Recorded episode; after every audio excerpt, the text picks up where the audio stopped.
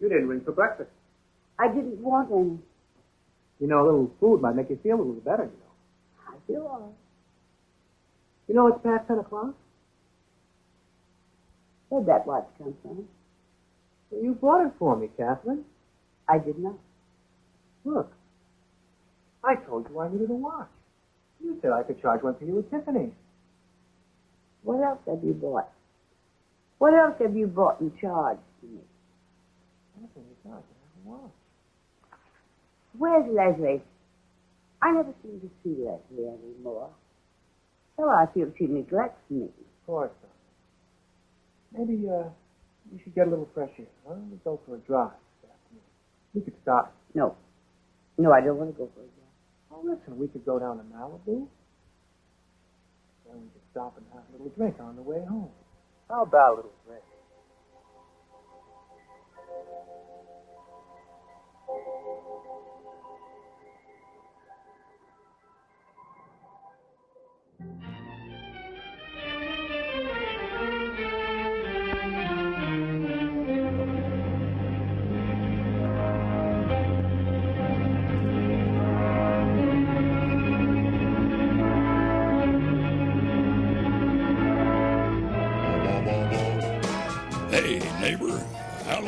Been since you had yourself a big, hot, screaming earful of forgotten horrors?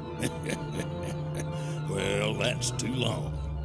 Pull in close now for a crepuscular half hour or so of the Forgotten Horrors podcast with your hosts, John Woolley, Michael H. Price, and my own self, Wolf Brand Jack.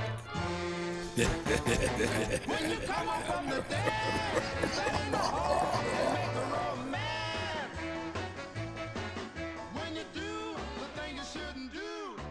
thank you, Michael H. Price and Wolf Brand Jack, and welcome everybody back to the Forgotten Horrors podcast. I'm John Woolley. That was Michael Price.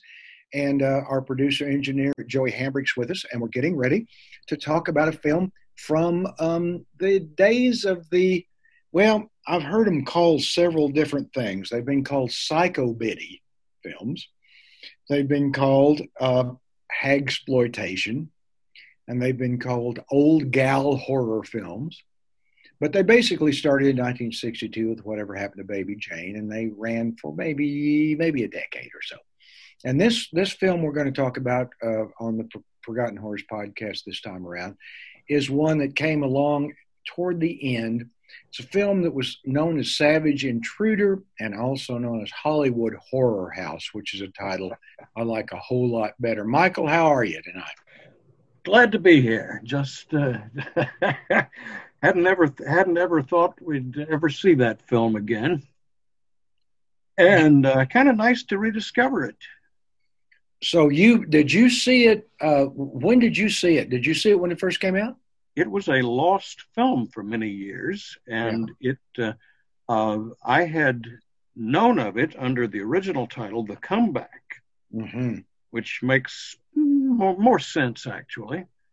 And uh, then in wow, what year? I've got to uh, got to refresh myself a bit. It had a video release during the late '80s, early '90s on one of Uh-huh. those. You remember the big box VHS packages, Oh, Larger- bet. yeah, larger- you bet. larger than a larger than a video cassette, and elaborately decorated in extremely bad taste most of the time. Uh, that Most of the time. Yes, that that particular release as Savage Intruder uh, came to my attention when I was running the entertainment desk at the Star Telegram in Fort Worth, and uh, couldn't forget the uh, the packaging. I'm I'm sure the uh, I'm sure the leading lady, uh, the ever so distinguished Miriam Hopkins, would have been appalled. Uh, the tagline for the uh, big box VHS video cassette release was he loved him and trusted him until he chopped her head off. well, you'd think so eh, that she might be mortified, except that she had done a few years earlier for Russ Meyer, the Fanny Hill. Oh yeah, So yeah. yeah, It, it was. It, it, an actor act, as, as Mr. Gallagher says. Mr. Gallagher always says, well, let's do a little bit of, uh, uh, Joey always likes for us to follow some sort of pattern, which we, uh, we seem to rebel against uh, unconsciously every time. Uh, this is the story. Uh, it, it's, it's essentially, and I know this is a very much of an oversimplification, but it's basically Sunset Boulevard and Psycho together. That's and, good because there's mother issues in this, and there's also the Sunset Boulevard of the faded female star, uh, and uh, it is about a young man, a hippie boy, in 1970, which is when the film came out, who uh, becomes the, um, I guess, I don't know what you call private nurse. I don't know what you really call him, uh, of a of a faded uh, Hollywood actress played uh, here by Miriam Hopkins. And uh, uh, come to find out, he's a psycho and and uh, keeps having these sort of flashback, these sort of acid-induced flashbacks. He's a drug addict and a psycho, and he takes uh, he kind of starts ruling or taking over the uh, the the home where where she, which in fact is the Norma Talmadge or Norma Talmadge uh, home uh, where they actually shot the film, and it's a, and it's a slasher film. Now I've got to say, at the very beginning, and Joey and I have talked about this just briefly, but the very beginning, there is a uh, a scene in which a slasher is supposedly uh, stalking Hollywood and uh, chopping up middle-aged people, and there's in fact a scene in which that that particular scenario plays out. I believe, without knowing, that was added after the film was shot in much the same way that the beginning gore in uh, Terror at Tenkiller, which is a film we've talked about here oh, yeah. on the Horrors podcast, was done to kind of give the audiences or drive-in audiences or home video audiences uh, a little bit of gore before it really happened. I honestly think that the film really started initially uh, without all of that that that whole scene at the beginning with the with the. It's got that. It's got that patchwork feel. Does it ever? Yeah, Michael, it really does. It certainly does. The kind of the kind of uh, editing and and uh, chopped together uh, aspect that one often sees in the films of uh, our old pal Al Adamson. Mm-hmm. Mm-hmm. Uh, and it's like, well, what are we going to do with this picture? They they obviously had in mind a Sunset Boulevard. Donald Wolfe, the writer director, uh, you can see what he's riff- riffing on. Yeah, and you can also you can also see that what uh, uh, nearly a decade after the Baby Jane sensation, they were really scraping the bottom of the barrel here.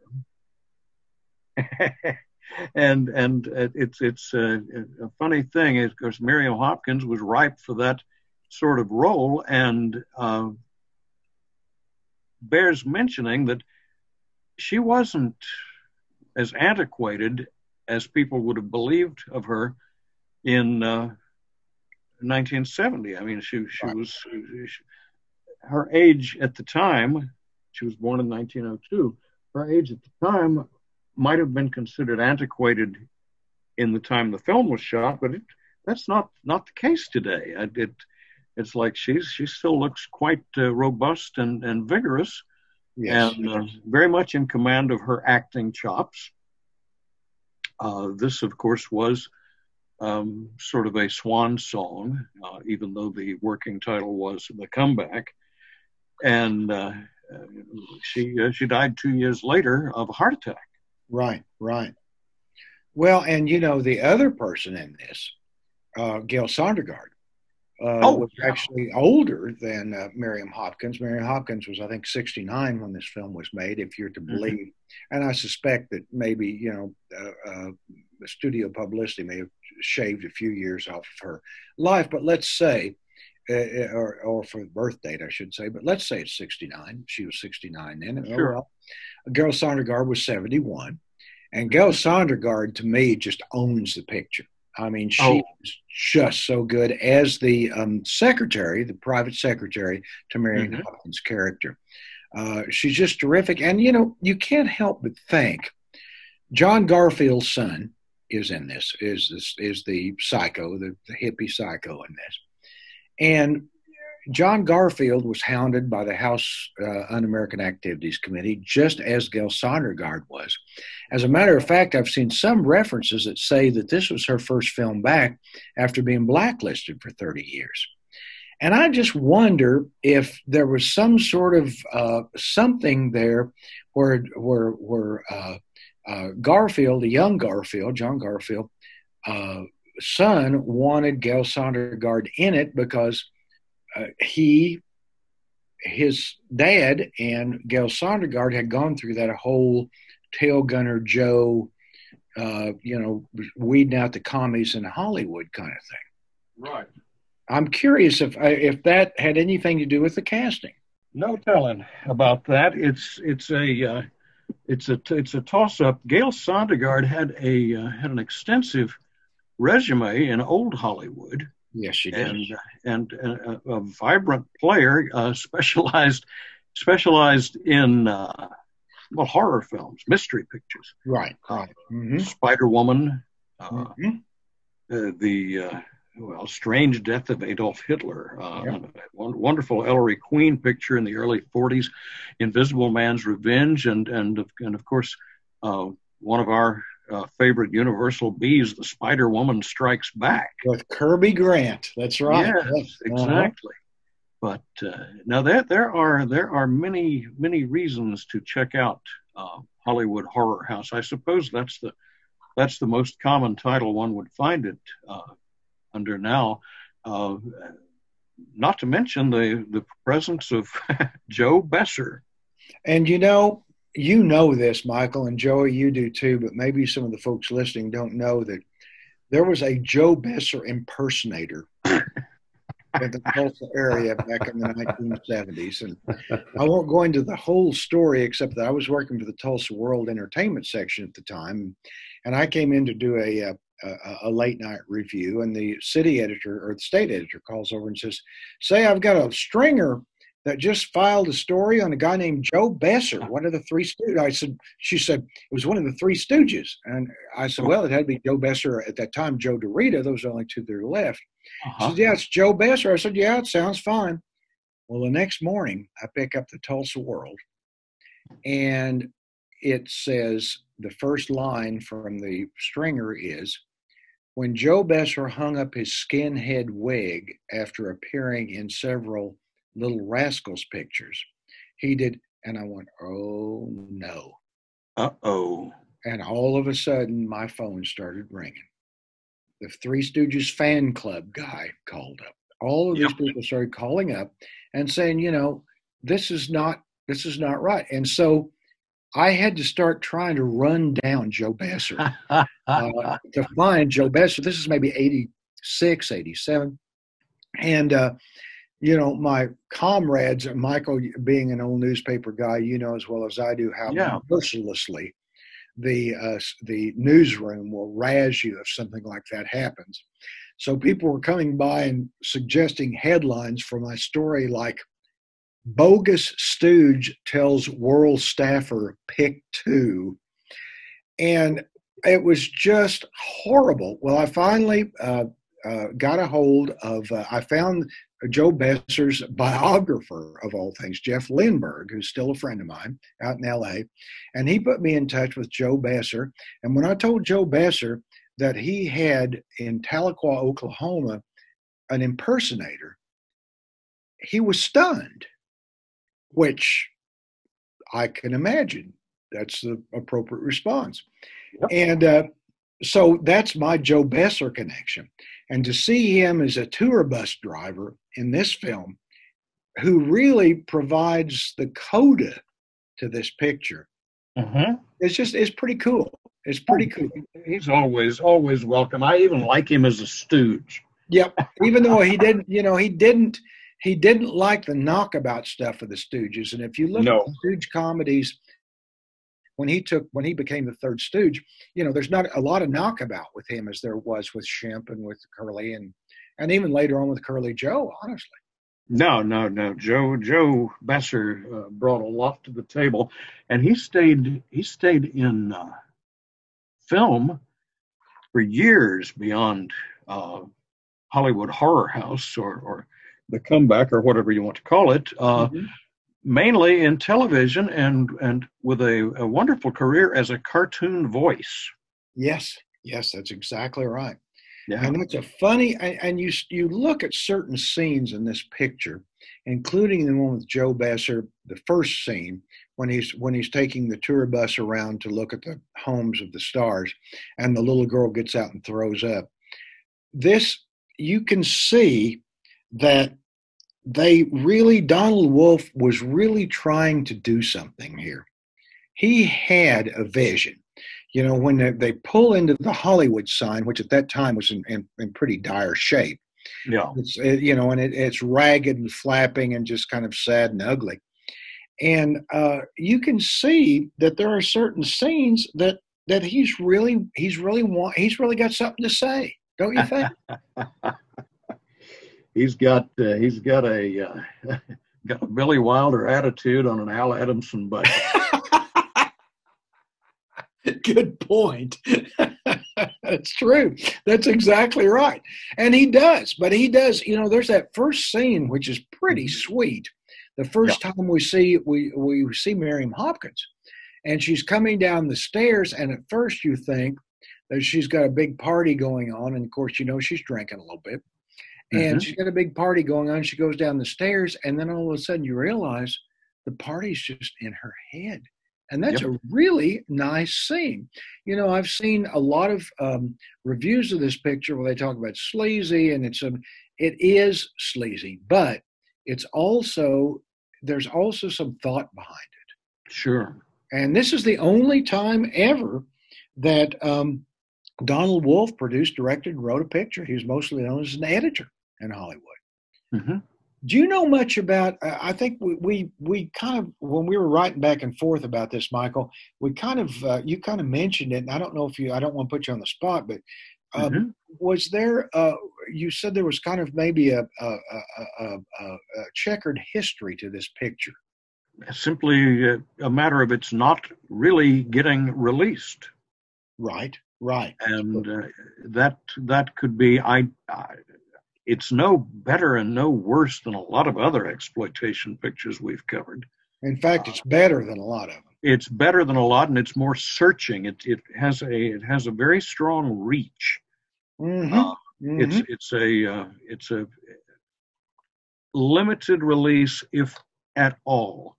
Uh, the uh, official release year is given as 1970, but when the uh, when the off-brand video company I mentioned put out the uh, Savage Intruder version, mm-hmm. uh, it called it uh, first time ever released.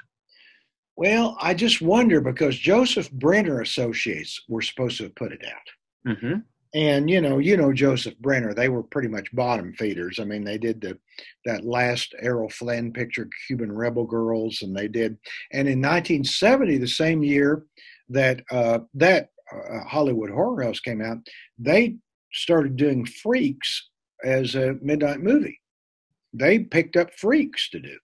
So I'm wondering if maybe they were doing Hollywood Horror House as a midnight movie, perhaps. I just, you know, I have no idea if that actually, if that, you know, I don't know how Joseph Brenner released it, but I know they were very much, you know, Brenner stuff, exploitation stuff, uh, but they kept going for some reason or other the picture deserves a more appreciative audience. It does. And I really, you know, I love to see people who are trying to do something. If their reach exceeds their grasp, well, you know, that's okay. They at least tried. And yeah. I really think that was the case with Donald Wolfe.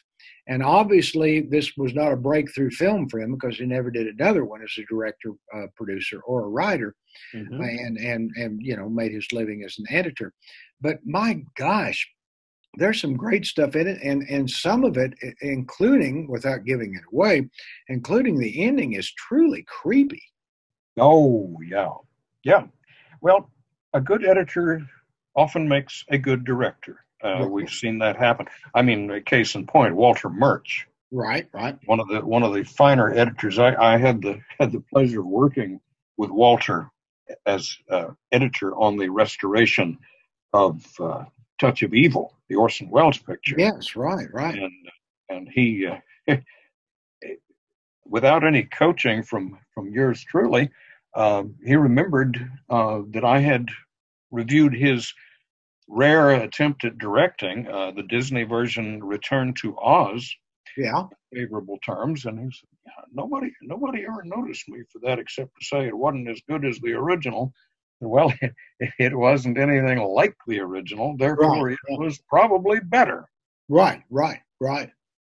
But Well- yeah, a, a, a wonderful editor in that case uh, turned out to be uh, the director of uh, probably the best Oz film that's ever come down the pike. You think it's that good? I think it's that good. I uh, uh, I have no bias against the 1939 MGM version, but I always felt that it uh, needed some darkness, Right. and Walter brought that. And uh, but we digress. We, the the point being, a good editor often makes a good director. And Donald Wolfe definitely brought the darkness on this picture. Oh yeah. Uh, I, I would like to say, I how was the uh, the YouTube transfer of the film? It was okay. Was it? You can, yeah. I know that Vinegar Syndrome has done. A, you probably got a really nice print, right? Because you get the Vinegar Syndrome stuff, Joey. Yeah, it's amazing. It's like really a good a good looking uh, Blu-ray.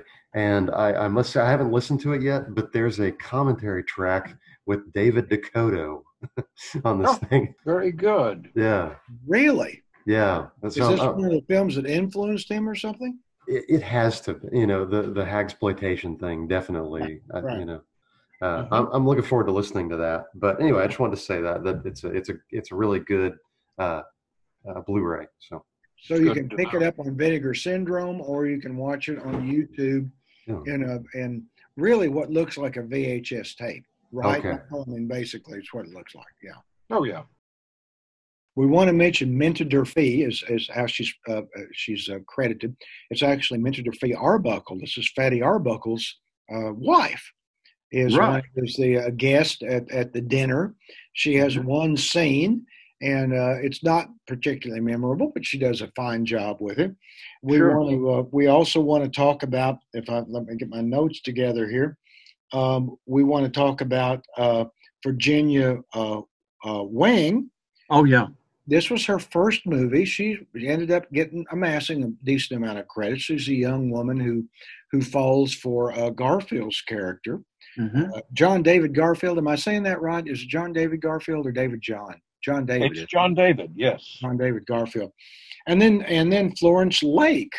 You know, we did we did a film with Arthur Lake, uh, a ghost film, not too long ago on the Oh yeah. podcast, and that's this is of course his his sister, and who's best known as if she's known at all for being the wife of Edgar Kennedy and all of his two reelers. You know, a lot of his two reelers. She was his best known uh, his best known wife, I guess. And you know, there's a scene in this picture that lets you know that um, Donald Wolfe is really trying to do something. And that's the scene. And I could not tell, I watched the film a couple of times, I could not tell whether or not this was a dream sequence or a real sequence, but I'm decided it was a real sequence within the you know context of the film. Yeah. Uh, the Hollywood the Hollywood Christmas parade Oh that yeah. that that that uh, that the, the the character uh, ends up in as the female, I guess, or as actually as the star of the Hollywood Christmas parade. And there's people standing there, and he shoots back and forth this again and again. Uh, and uh, with a bunch of people standing in front of a topless nightclub. Yep. Right? Watching the Hollywood Christmas parade with Mary Hopkins' character. And of course, when she's interviewed, she just has no clue what to say at all. And it's just awful. But I, I just, you know, Joey Hambrick and Joey, you might want to go ahead and turn on your microphone because yes one other time we had a Joey choice. And that was a, I guess, surreal, surrealistic would be the term. A surrealistic film uh, called The Bed That Eats was Joey's choice. it was Oh, kind yeah. of a double feature along with the Vincent Price football um, short. right? Yeah, uh-huh, yeah. maybe the weirdest. Uh, and Yes. we've done weird things, but that may be the weirdest uh, of all of the Forgotten Horrors podcast. But I got to tell you, this is a this is a picture I would watch again. Good. And what do you think, Michael? It's not. It's not a picture to be dismissed lightly, as as It's I think not. Jeff overemphasized that point. But uh, anyone who anyone who uh, appreciates the films of David Lynch, I think, will get Yeah. something out of Hollywood Horror House. Uh, forget that lurid title, uh, Savage Intruder. Maybe, yeah, comeback. I, I like the comeback. It's I like the comeback. Yeah, It's an Comeback. ironic title. That really describes it. It really describes it. And, Well, uh, Let me let's run in very quickly, folks. If you don't mind listening to the uh, commercial portion of the show now, Michael, I've been playing on my my radio show, my Western Swing radio show, Swing on This. I've Mhm. played about four or five times now. Your Bob Dylan meets Bob Wills oh, version of Like a Rose of San Antone. oh, And every time I'm getting all of these questions where where where can we get this this is great this is wonderful and this is on uh, one of your discs that you Oh, yeah. have on, on on online now right That is correct. At, at Amazon. and the name of it is uh Oh, should- the, the the CD. It's called Yeah. "Mess with the Rose," and you get the Get the thorn. thorn that's right that's right it's a wonderful thing is that the latest thing that you have out for the folks to take a look at Uh, the latest is the uh, is the uh, Santa Claus Blues CD, which is not in season, of course, but in print nonetheless. uh, and there, there'll there'll be more. In fact, I'm just about to upload a uh, collection of uh, uh, what we call cowbop doo wop, okay uh, Western swing tinged with rhythm and blues. nice well i'll be getting a copy of that for my show certainly And I should say, if if, if you like Western swing and uh, cowboy jazz and some unusual recordings as well, uh, you can tune into my show anywhere in the world on, at 7 p.m. Tulsa time every Saturday night uh, on publicradiotulsa.org. It's called Swing on This. And of course, you know, Tulsa is the place where Western swing grew up, as I like to say on my program and we're playing a lot of Michael H. Price, and uh, we intend to play a lot more too, Michael. And that's just like a Rose of San Antone. I never fail to get commentary on Facebook and, and the other and the other places uh, when I play that song. Crazy. It is. It's it's it's wonderful. Now, I also want to say that finally the third book in the cleansing trilogy is out. And Michael, thank you again for what you said about the book. We're using your flap copy, and uh, it's a it's a it's a series of horror novels, three of them. Last one's called Sinister Serpent, set in 19, 1930s in Arkansas.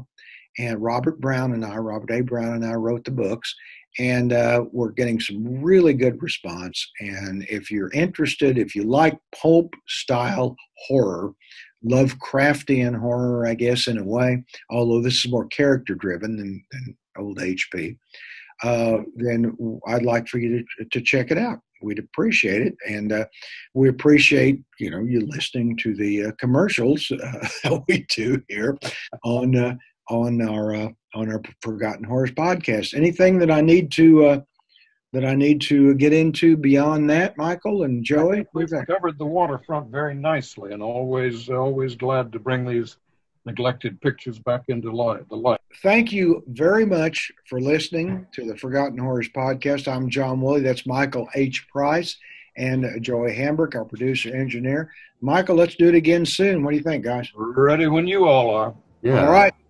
We'll be back before you know it. Thank you. Awesome.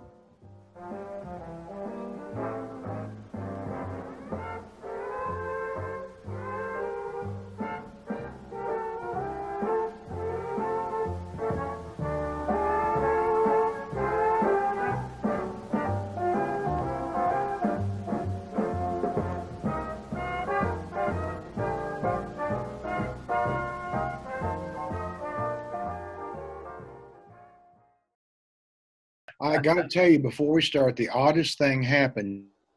So I was trying. I think I told you I was trying to get. Uh, I, I, saw on eBay where the guy had a Bert Mad Russian Gordon um, photo and signature, uh-huh. and he didn't want much, like twenty bucks or something. So I ordered it, and I got it, and I looked at it, and it's Bert Gordon's picture, but it's Bert I. Gordon's signature. Oh, oh. what? Yes. Mm. Oh, yeah. He matched it up, and I wrote him and I said, You know, I'm the former president of the Bert I. Gordon fan club.